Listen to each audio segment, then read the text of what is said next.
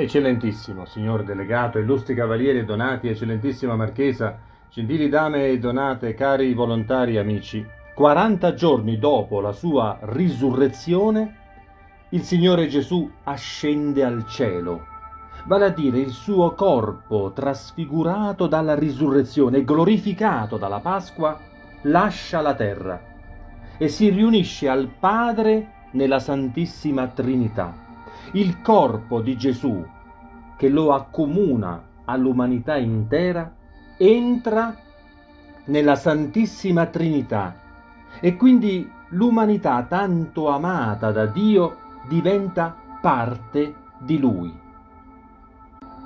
Tanto Dio ha amato la sua creatura, l'umanità, questa creatura che ha creato quasi perfetta e a sua somiglianza, che l'ha voluta stringere a sé e portare in eterno unita a Lui.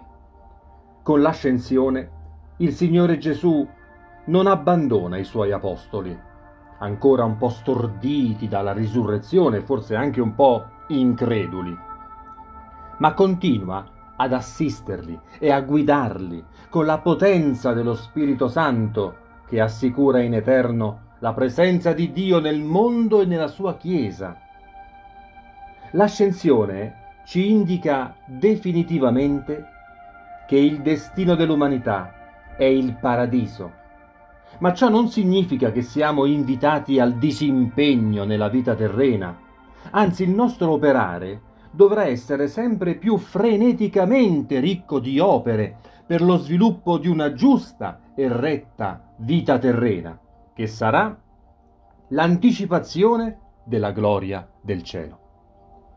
L'Evangelista San Luca ci ha lasciato due racconti dell'ascensione, i quali presentano lo stesso avvenimento in una luce diversa. Nel Vangelo il racconto si presenta come il finale glorioso della vita pubblica di Gesù. Negli Atti degli Apostoli L'ascensione è vista come il punto di partenza dell'espansione missionaria della Chiesa. Gli apostoli e con loro tutti i credenti sono i testimoni della morte e risurrezione del Cristo, perché a tutto il mondo siano predicati la conversione e il perdono dei peccati. Ancora una volta, la preoccupazione primaria del risorto che oggi ascende al cielo, e priva anche gli apostoli, direi per sempre, della visione del suo volto terreno, la sua preoccupazione dunque è la conversione con il riconoscimento degli errori e quindi il perdono dei peccati.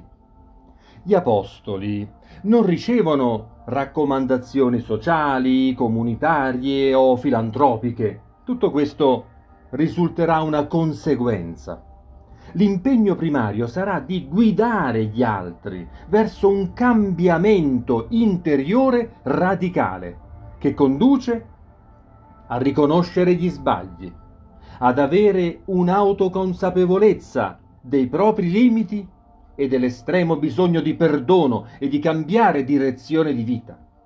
Ancora una volta, il peccato risulta il vero nemico dell'umanità e il cuore stesso della missione salvifica del Cristo. Tutto ciò, tuttavia, sembra così anomalo e bizzarro oggi, in una società che non si rimprovera nulla, tanto è proiettata ad una autoesaltazione delle proprie conquiste sociologiche, libertarie e filantropiche. Tanto si è sicuri della propria giustizia che il peccato e quindi il pentimento con la conversione sono relegati in un angolo buio dell'animo, oggetto di scherno e di risate consolanti che tengono a bada la coscienza. Cari cavalieri, dobbiamo sentirci testimoni di conversione attraverso opere concrete di cambiamento, di conciliazione, di perdono, di soccorso e di condivisione. Si potrà essere cavalieri senza il titolo? Senza le lettere patenti? e senza la decorazione? Direi di no.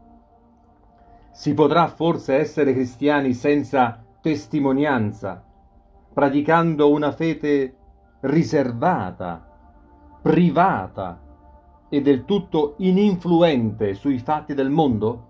Direi proprio di no. Sia lodato Gesù Cristo. Amen.